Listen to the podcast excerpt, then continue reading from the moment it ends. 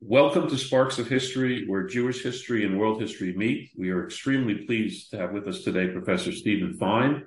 Professor Fine holds a BA in Religious Studies from the University of California, Santa Barbara, an MA in Art History and Museum Studies from the University of Southern California, and also a PhD in Jewish History from the Hebrew University.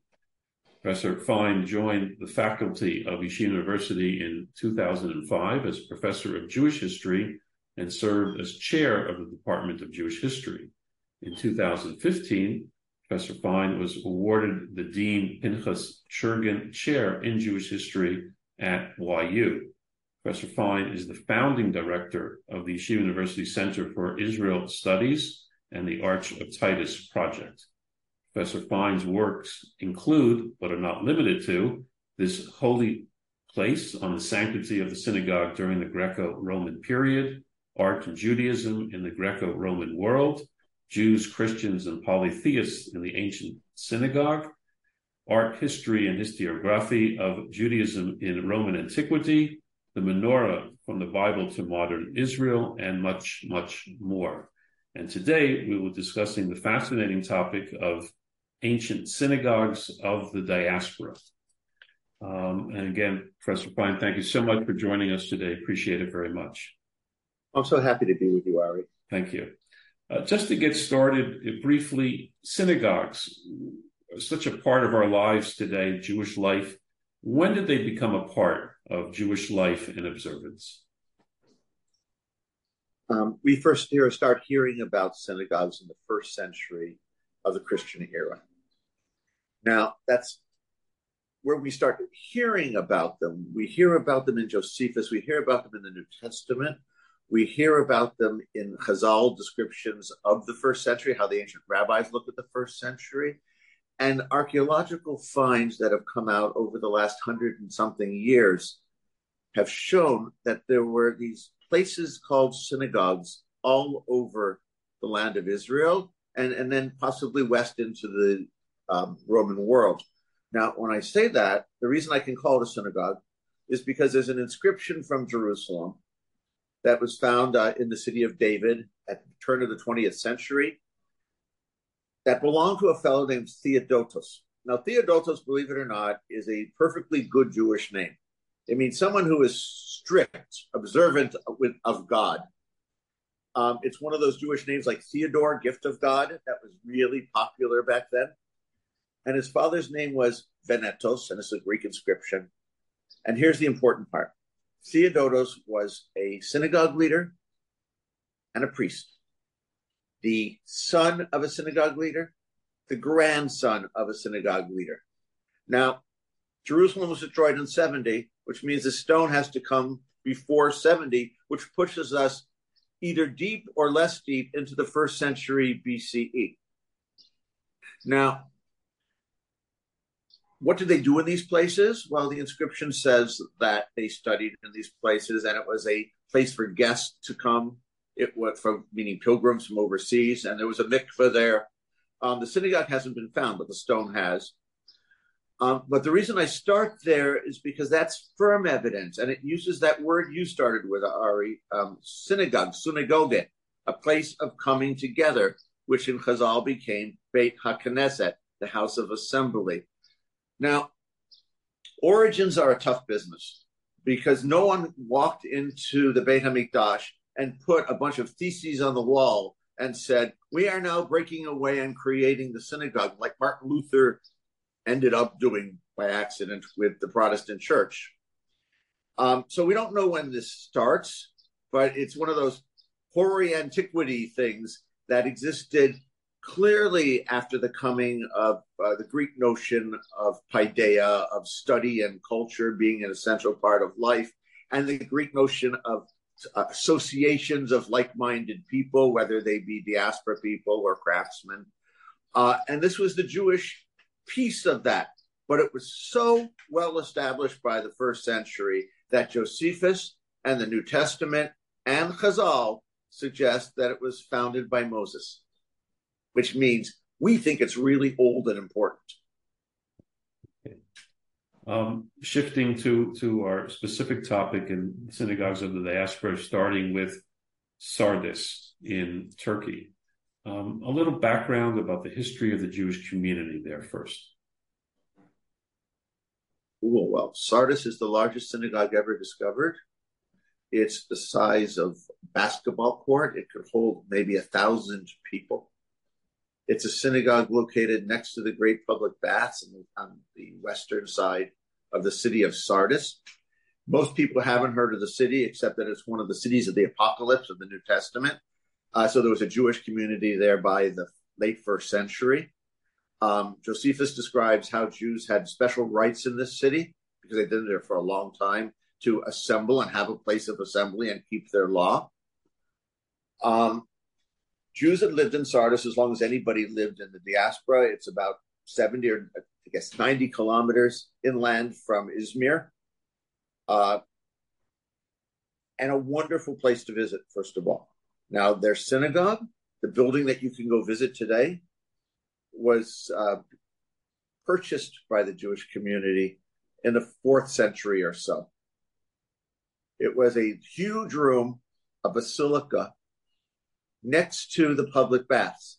The Jewish community bought it, put in new mosaics, covered the walls with marble, put in two Torah shrines, put a big table in, and voila, synagogue. But there's something else I can tell you about these people. They weren't Julius Caesar. They weren't hugely wealthy. They were wealthy, but they weren't wealthy beyond what people on the low patrician side could present. Because how do I know that?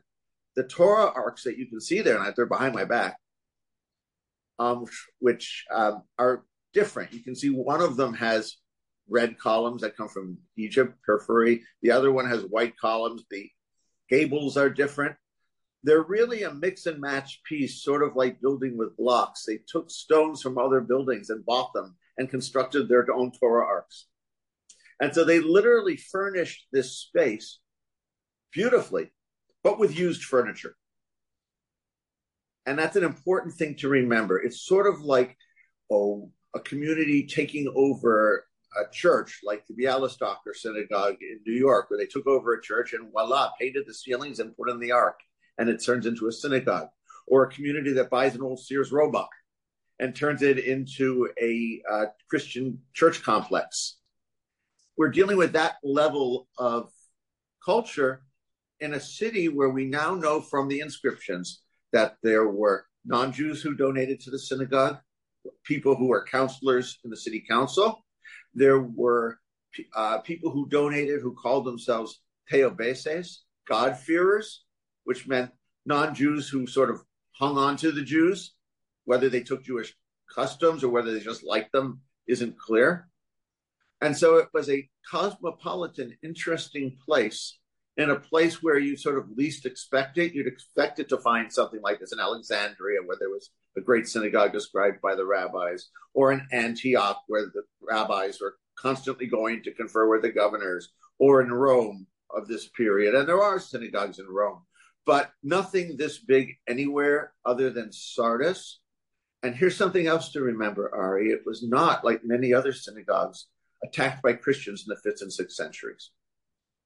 Remember, paganism was destroyed by the church starting in the fifth century, late fourth, fifth century, taking over the temples, turning them into churches, taking people's holy stones and turning them into streets and then making them walk on it. That happened in Gaza. It was a horrific cataclysm. Synagogues weren't as affected as all of that but there were some that were taken over and burnt and christians talk about it and jews we have a piyut about it we have a liturgical poem about it um, and there's some archaeological evidence. Um, sardis was not taken over. Sardis um, was destroyed in an earthquake in the sixth century uh, sorry the seventh century. Um, we know that because when the walls that had tumbled were lifted they found people who were smashed by the falling rocks. When this horrible earthquake happened. And there's no markings in the synagogue of um, Christian takeover. which is really interesting.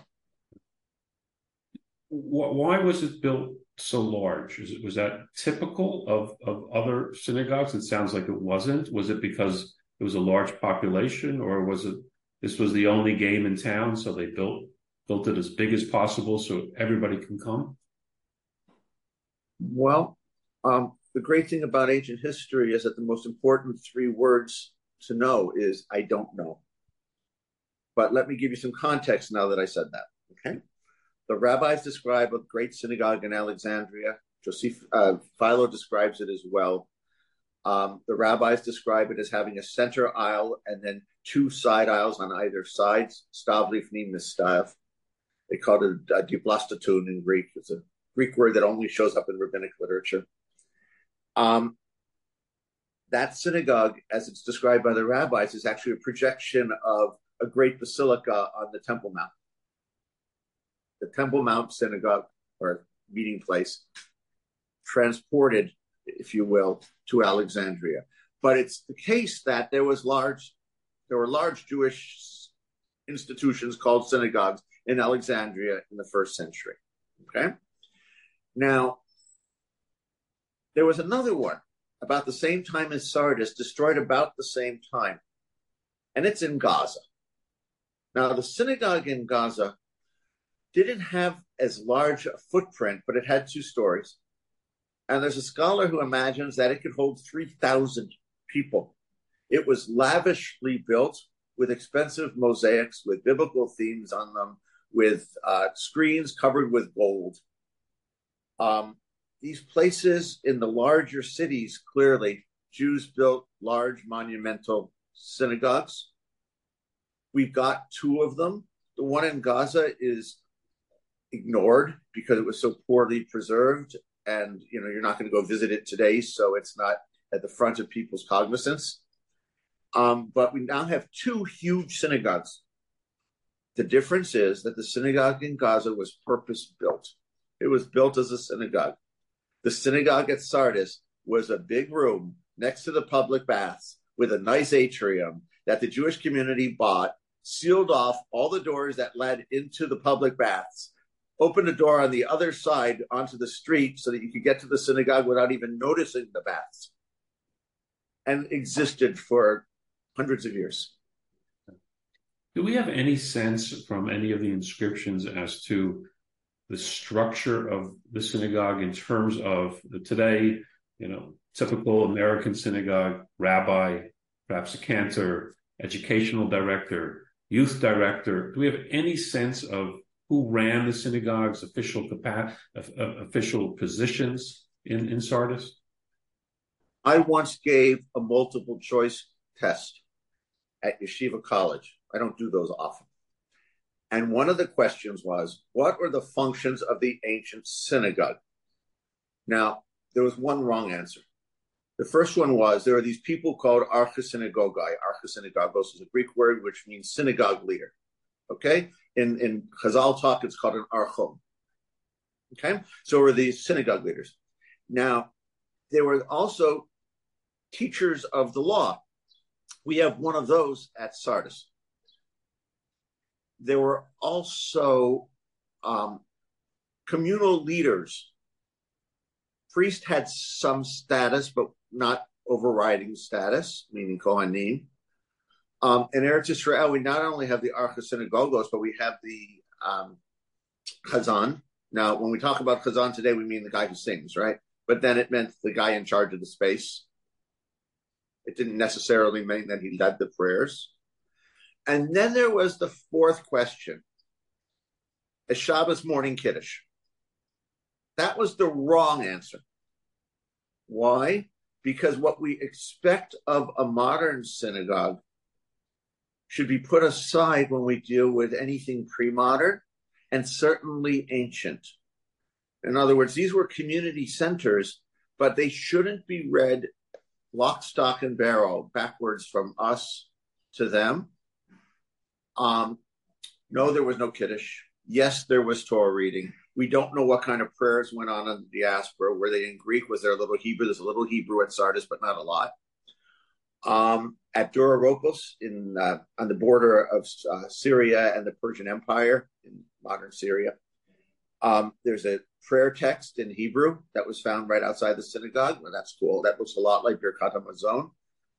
Um, we don't know very much, and we have to treat these buildings as local phenomena that are part of a larger intercommunal worldwide phenomenon. It's sort of like I, I always describe synagogues as sort of like McDonald's, right? There's the golden arches. Wherever you go, there's golden arches. Well, wherever you go, you're going to find Torah shrines and menorahs, and maybe a guy called us Archis Um, and of people probably who have Jewish sounding names, biblical names, but not necessarily. Um, and that's about as far as it can go. In other words, different places, as today, do it differently. You know, I grew up in a small community in, when I was a kid in San Diego. And uh, you couldn't tell the difference between a Reform conservative and an Orthodox synagogue, except the Orthodox synagogue had this plexiglass separating the women from the men. Um, you couldn't, and you know, if you walked into these places, you would see that the conversations and the people are really very similar, and their concerns were really very similar. Um, but if you watch their prayers, the conservative and the Orthodox look much more or less alike, except that, of course, the conservative had a parking lot and the Orthodox didn't. And the reform was often a different place. But when I sent students at the University of Cincinnati to the various synagogues in Cincinnati, they would come back and inevitably talk about the Torah service, carrying the Torah, the piety that went with it, the reading of the scroll. And sometimes I couldn't tell whether they were telling me about the, the most reformed synagogue in town or Chabad. That unifying Jewish Klal Yisrael thing, despite division, now, that might sound obvious that Jews have a lot in common from place to place, but living in our world, we know that's not true. And part of what my academic work does is stress the shared across the distance while acknowledging the difference, as opposed to some others for whom the difference is most important rather than the shared. You had mentioned that that um, there were contributors who who were non-Jewish to the Sardis synagogue. What do we know from the synagogue or elsewhere about the relationship between Jews and non-Jews in that period in Sardis? Uh, number one, and were there other houses of worship, religious places of gatherings that were non-Jewish in Sardis? The Jews were a little minority in Sardis. Okay. Okay. Um, by the there were huge temples, and by the fourth century, um, the press into the fifth, they were putting, the Christians were putting pressure on those small, on the excuse me, let me back up. By the fourth century, the Christians were putting pressure on those polytheistic institutions, uh, taking them over in the fifth and sixth some turning some of them into churches or, or flattening them. So by the fifth century, we find um, Christians taking over. And, and in a stone that was found at a place called Laodicea, we actually have a menorah on a column that someone smashed a big cross over. So that's the proof. That's the smoking gun that I was always looking for and one of my contacts in Turkey found it for me and said, You've got to go see this. We were sitting on cell phones and he was saying, Turn left over there by the column on the right, and then you'll find it. And I published it. Now, in Sardis, we have community leaders, counselors, uh, wealthy Jews who are goldsmiths, wealthy Jews who were part of the civil administration. We have all those things. We have God-fearer, a God-fearer who gave a menorah, and then the same God-fearer um, without that title, God-fearer. In other words, we find maybe he converted, maybe he didn't use the title, maybe it's two guys with the same name, right? But we find a great deal of interaction at a place called Aphrodisias, which is farther east. There's a column that was found that says these are the names of the God-fearers that donated to the synagogue or to the community kitchen colon These are the names of the Jews that donated. In a place called Miletus, there's a theater, and in it there's an inscription that says "Place of the Jews and the God-fearers." So they had their own front row seats or back row seats, really, but they had place in the theater of their very own. In other words, the level of contact over this long period changed in different ways. Look, there's a fellow, uh, according to an inscription, who backtracked from Christianity and became a pagan, and they put him into an insane asylum for a number of years. This was a harsh culture once it became an Orthodox Christian culture. If you weren't Orthodox Christian, Jews were tolerated because of all sorts of theological reasons and Roman legal reasons. Before the rise of uh, the Christian Empire, however, we find that um, for centuries, um, interactions of all sorts happened. Was it always positive? No. You know, there was this temple in Jerusalem that got destroyed in 70, but not in every community, not in every place. We have to read each place separately and not do this, uh, you know, the Gentiles did this to us, the Gentiles did that to us. There's no such thing as the Gentiles. There are local communities and periods, and we have to assess each moment for, for relationship.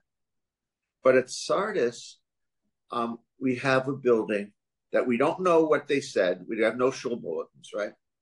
We don't know if they felt pressure from the church. We don't know what the relationship with the government was. We don't know. But I can tell you that for some of the great temples that were built in Germany, say the great, uh, the, let me just back up. For one of the, for, for some of the great temples that were built in Germany, um, there were great problems. Local communities not wanting to give Jews front row seat on Main Street.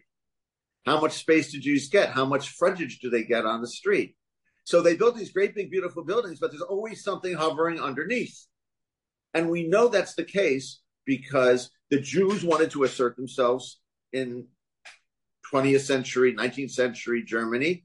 And as a way of uh, erasing that, they were all destroyed in one night on Kristallnacht, or many of them, right? And so that was clearly a symbol for everybody that Jews had made it in Germany. Going back to Sardis, I don't know what relations were over this long period because I don't have evidence. But non evidence does not constitute evidence most of the time. So it could have been very negative, and I wouldn't even know it. But I can tell you the, the building wasn't touched. Are there still excavations going on around at Sardis or around Sardis? And what are perhaps some recent discoveries that have been made?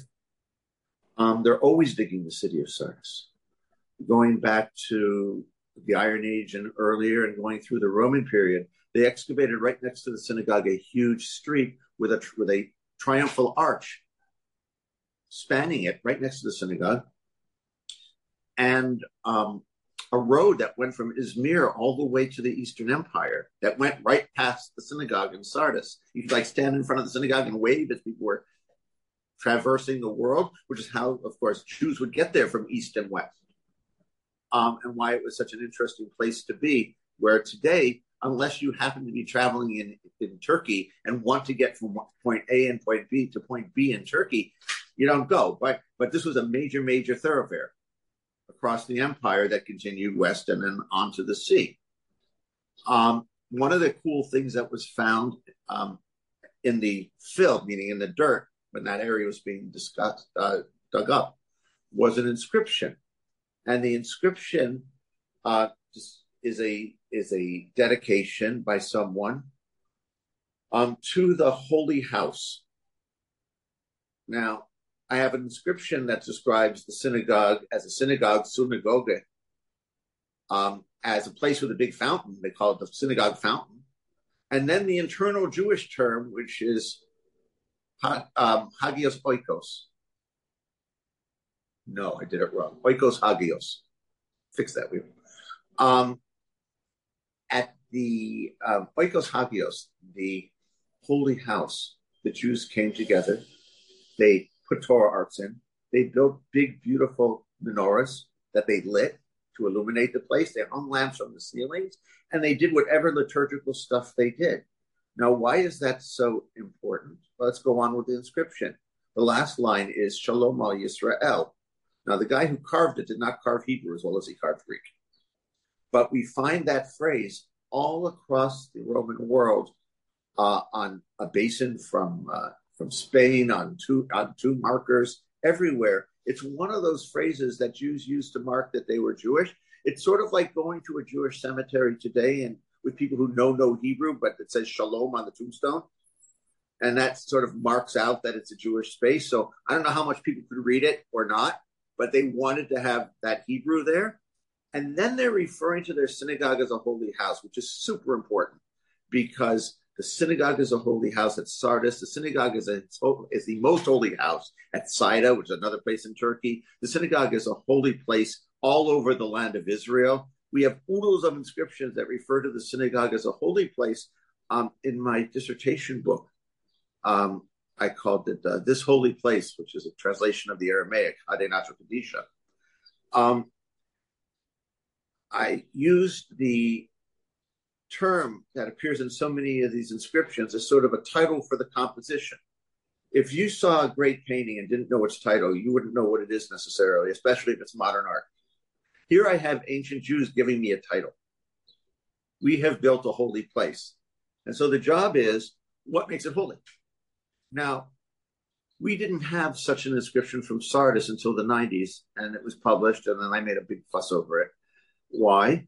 Because it provides a connection to other Jewish communities, and it gives me a rubric for understanding this one and what they were thinking about when they created that amazing environment for themselves in a reused space with reused furniture, right?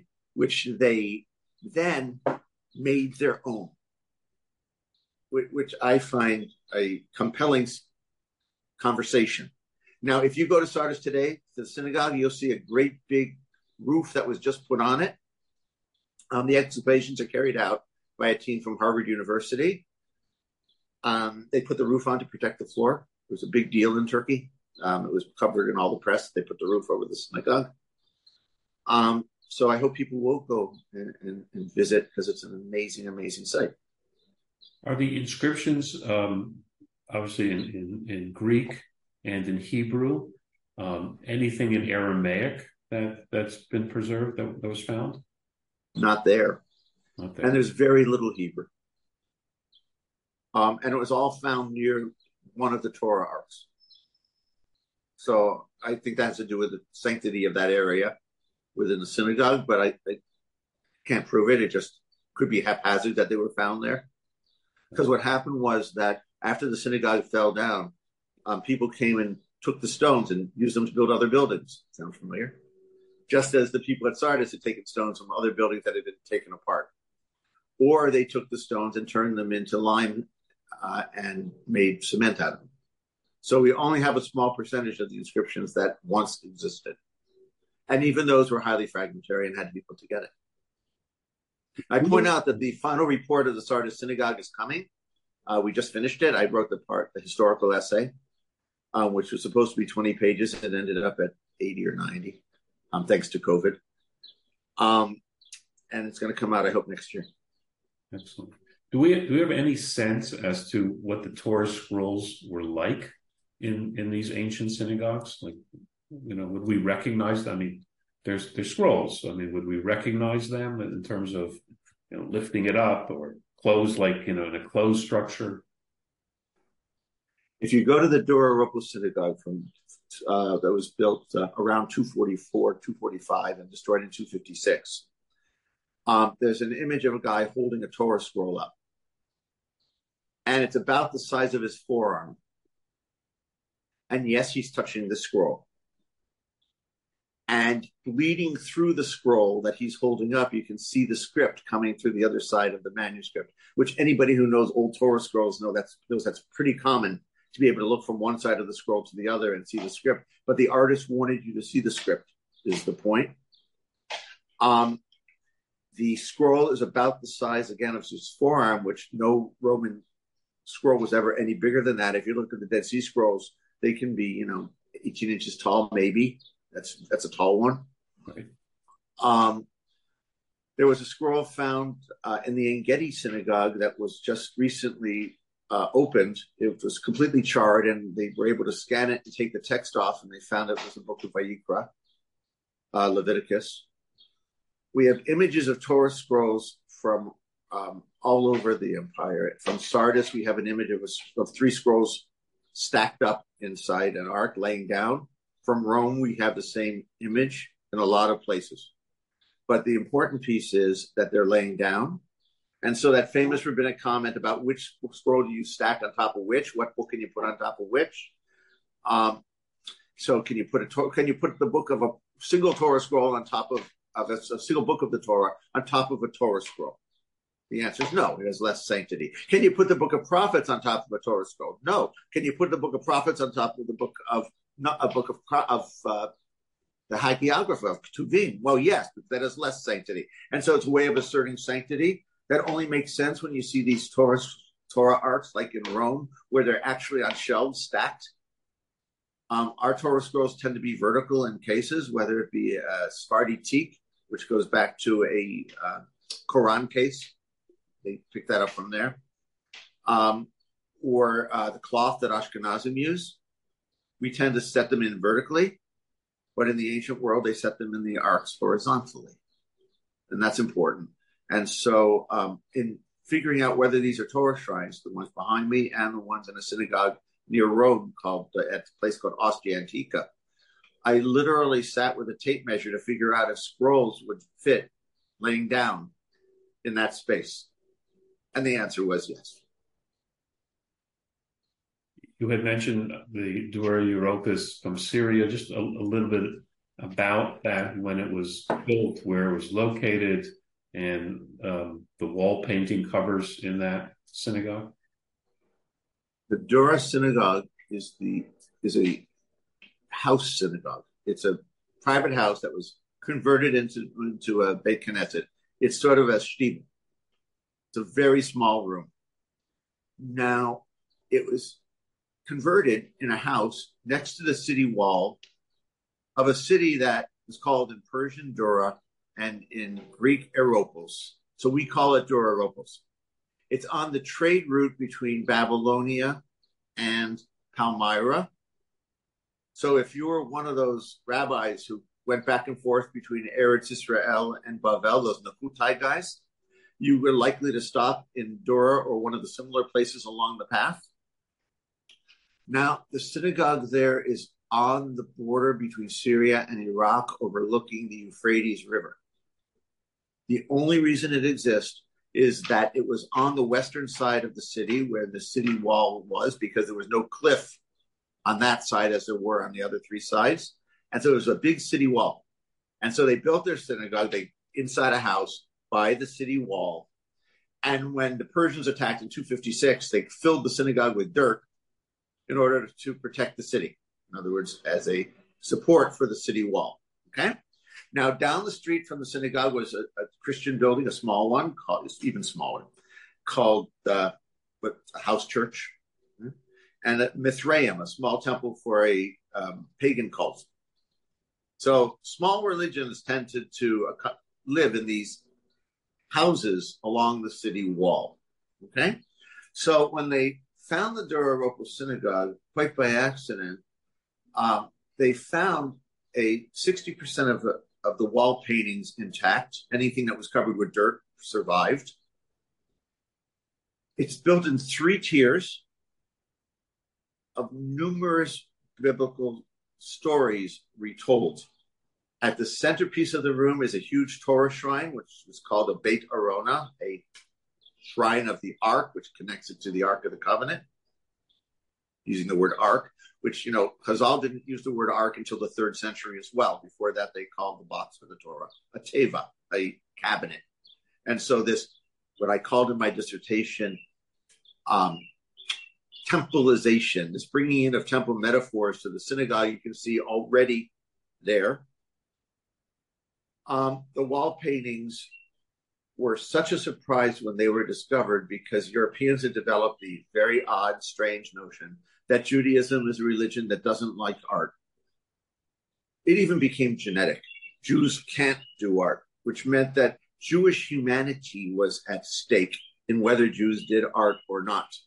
That's why great collections like the Jewish Museum and the Israel Museum and the archaeological excavations all over Israel were, were carried out, not just because they wanted to find cool stuff and collect cool stuff, but they needed a canon of Jewish art because every nation has art, right? Americans have art, but it's a constructed thing, American art. Germans have art. Well, it wasn't even a country until the late 19th century, and so they really had to construct it. And so, if Germans don't have art but want to assert theirs, it must be that the German alter ego, the Jews, don't have art either. And so, some German philosophers said, well, that's a good thing because that makes them like us, good Protestants.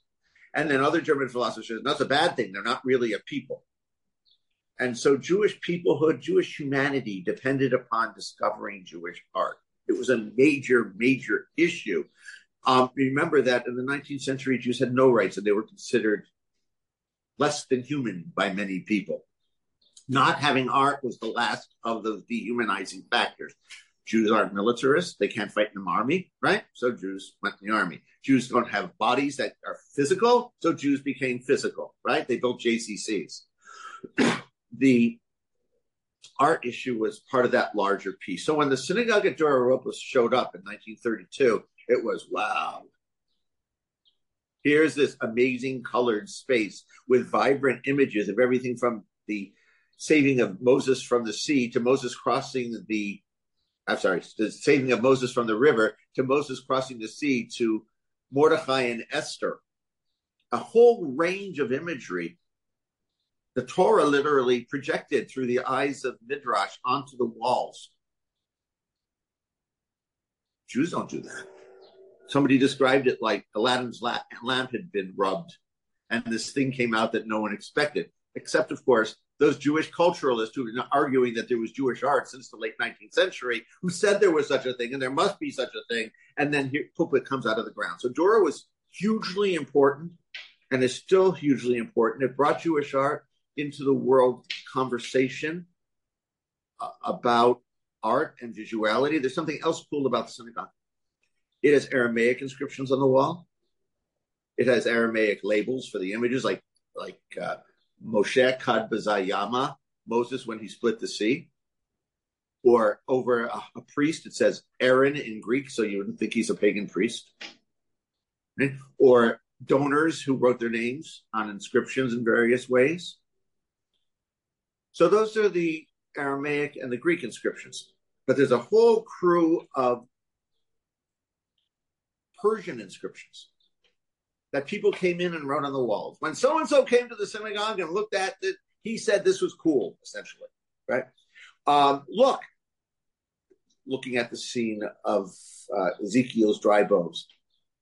The resurrection of the dead, says on the wall, right? Praise be God you can hear them coming into their Beit Knesset and responding to it by reading the graffiti. But until I paid attention to it, it wasn't paid attention to. Yeah, it was in the back of the publication, but it was in the back of the publication, and no one paid any real attention until I realized that that Aramaic, that Persian stuff, was in fact um, the first commentary on the paintings after the artists themselves.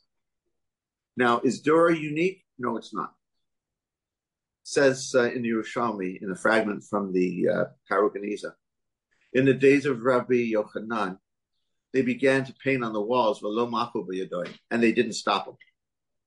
Now, people were painting on walls, whether in their homes, whether in their synagogues. We have discussions of murals in Chazal. Let me give you an example. Ein sur kelokenu. There's no rock like our God. But the word sur is also the word sayar, to paint. And so it goes on. Ein sayar kelokenu. There's no painter like our God. There's no artisan. A painter can make a painting on the wall, but he can't make it alive. Only God can make it alive. And so they're seeing these things, they're thinking about these things. And at Dura, they were making these things, but it clearly wasn't just a local phenomenon. We're at a synagogue in the middle of nowhere that has four different languages on the border of Eretz Israel and Babel, with Jews going back and forth who speak Aramaic, Greek, and Persian, right? Um, with a Hebrew prayer text that was found there. I was at a conference once at the Getty Museum, and a major scholar raised his hand and said, Do you know of a building anywhere in the Roman world with more languages than that one? And no one in the room could come up with one. In other words, this is a really important touchstone for thinking about the spread of Aggadic literature, the development of the synagogue, uh, what biblical art could look like before Christianity started doing it, really, um, and what synagogues look like beyond this little town in the middle of nowhere. And last but not least, for the very humanity humanness of the Jewish people. So it's cool. Beyond um, wall paintings, murals, mosaics, do we ever find art that is more than one dimensional? Do we find multidimensional art that we can trace back to synagogues or other Jewish places of gatherings? First of all, you're asking the rabbi question because the question in uh, the Bavli is whether you can put images and you can't, and Abaye says, yeah, you can put flat ones. And remember, in the synagogue of Shaf ve-Yatev, which was in Babylonia, there was a statue of the of the king of the Sasanian emperor, and no one bothered it. Um,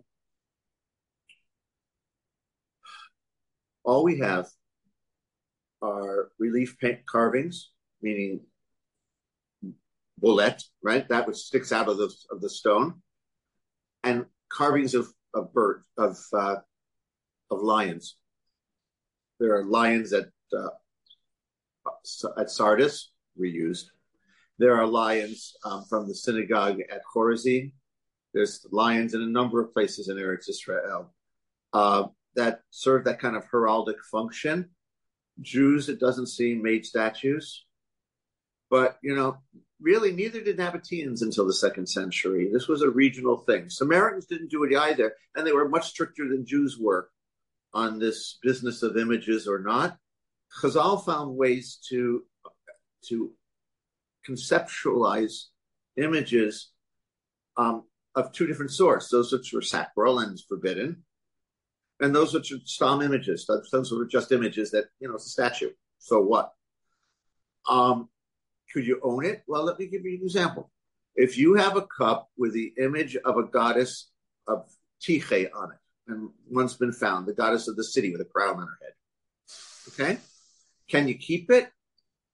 Well, the answer in the Yerushalmi is yes, because when you pour water over it to wash it, you're washing away any sense of sanctity it could have. Well, can you keep a cup that a base that looks like a dragon? Yeah, well, sure, because you're just going to wash it. In other words, these people were not unsophisticated. Would, were they making it? Maybe craftsmen. Otherwise, they wouldn't be discussing these sorts of things. Maybe they're buying it. But an important thing to realize about Jewish art forever is that Jewish art is art applied to Judaism. It's not this genetic thing. So in the Middle Ages, you could have non-Jews making the Rimonim under Jewish instruction, right?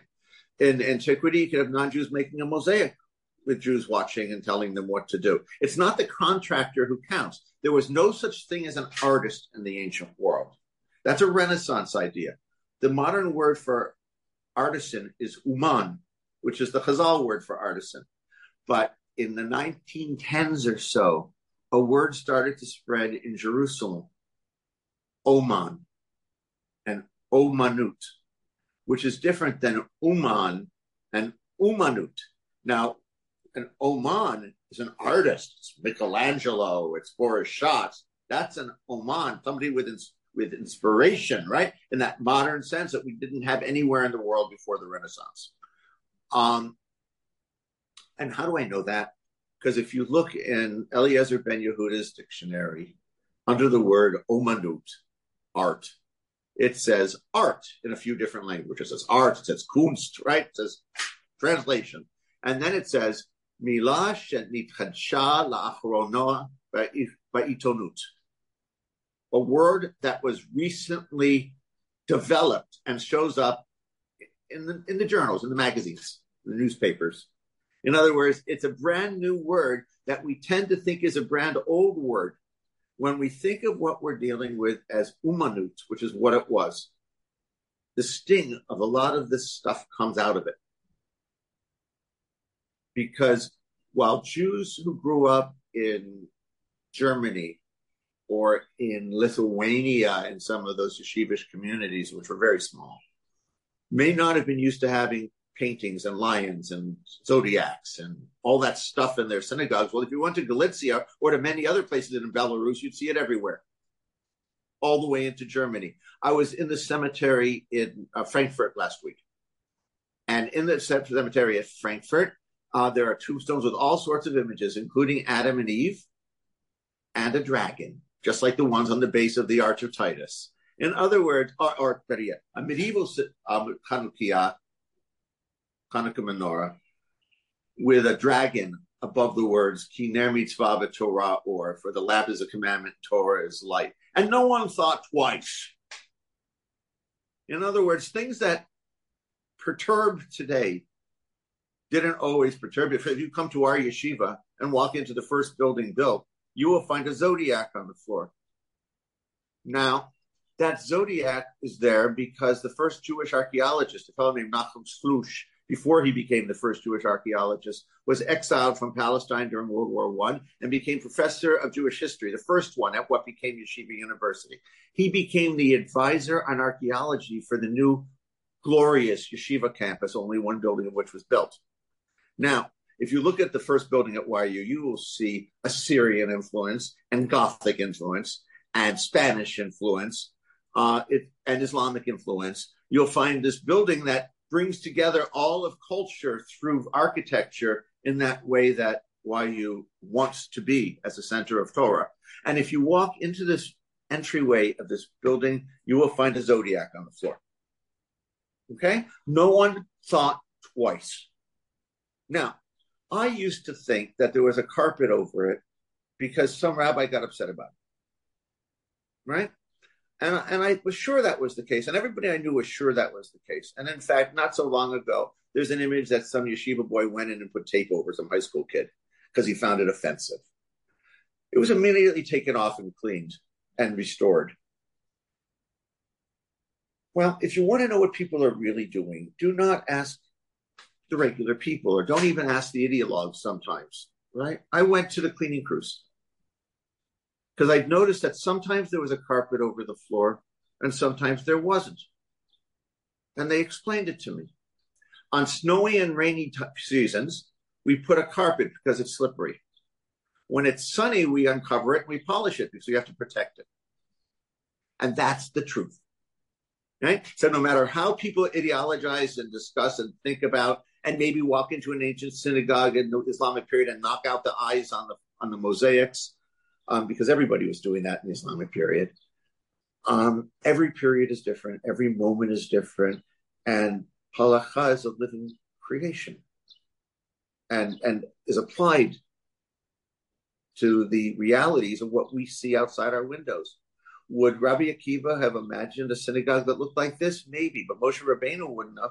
And we all know that famous midrash of, of Moshe Rabbeinu teaching uh, excuse me, of uh, Rabbi Akiva teaching and Moshe Rabbeinu showing up in his Beit Midrash. Well, imagine Rabbi Akiva teaching in a place like this and Moshe Rabbeinu showing up and going to Dura Europos and seeing an image of Moshe Rabbeinu in his toga with a perfectly good Roman haircut. Because we always project ourselves onto our ancestors. Whether it's a painting there or whether it's a textbook printed in Monsey or in a Alon Shvut we always look like our biblical characters and they always look like us. And that's the value of looking at all these images, seeing all the ways our ancestors have looked at themselves as they looked at Chazal, as they looked at the, the heroes of the Tanakh, and then look back at them. And you can have a conversation, a visual conversation. And for people like me who are so utterly visual, being able to see, to look in the Beit Knesset, to look at the walls, isn't a way of isn't a way of losing focus, it's a way of gaining focus. And so there are two trends through the through Chazal, through the Rishonim, into the modern period in dealing with art in the synagogue. There are those whose eyes get confused by too much stuff on the wall, right? And there are those for whom, if there's not stuff on the wall, if it's not beautiful, there's no hidur, there's no beauty in the Beit Knesset, and they lose their focus. And that's an important message, I think, for, for all of us, because these ancient synagogues often show us options that our ancestors took um, that we can relate to, even though, as I said before, the past is a foreign country. We can go on and on. We just, I think, covered just a little bit of this this topic, and it's been absolutely fascinating. And um, hopefully, we'll be able to revisit this topic, expand on it, perhaps pick another topic in you know in, in the future. And uh, Professor uh, Fine, thank you so much um, for today's uh, uh, not lecture, but enter- entertainment, informative and entertaining. So again, thank you so much. We appreciate it very much. Thank you. Well, Ari, thank you for inviting me. Thank you everyone for watching, and um, enjoy. And next time you walk into the Beit Knesset, I hope your eyes see something you might not have otherwise. Thank you.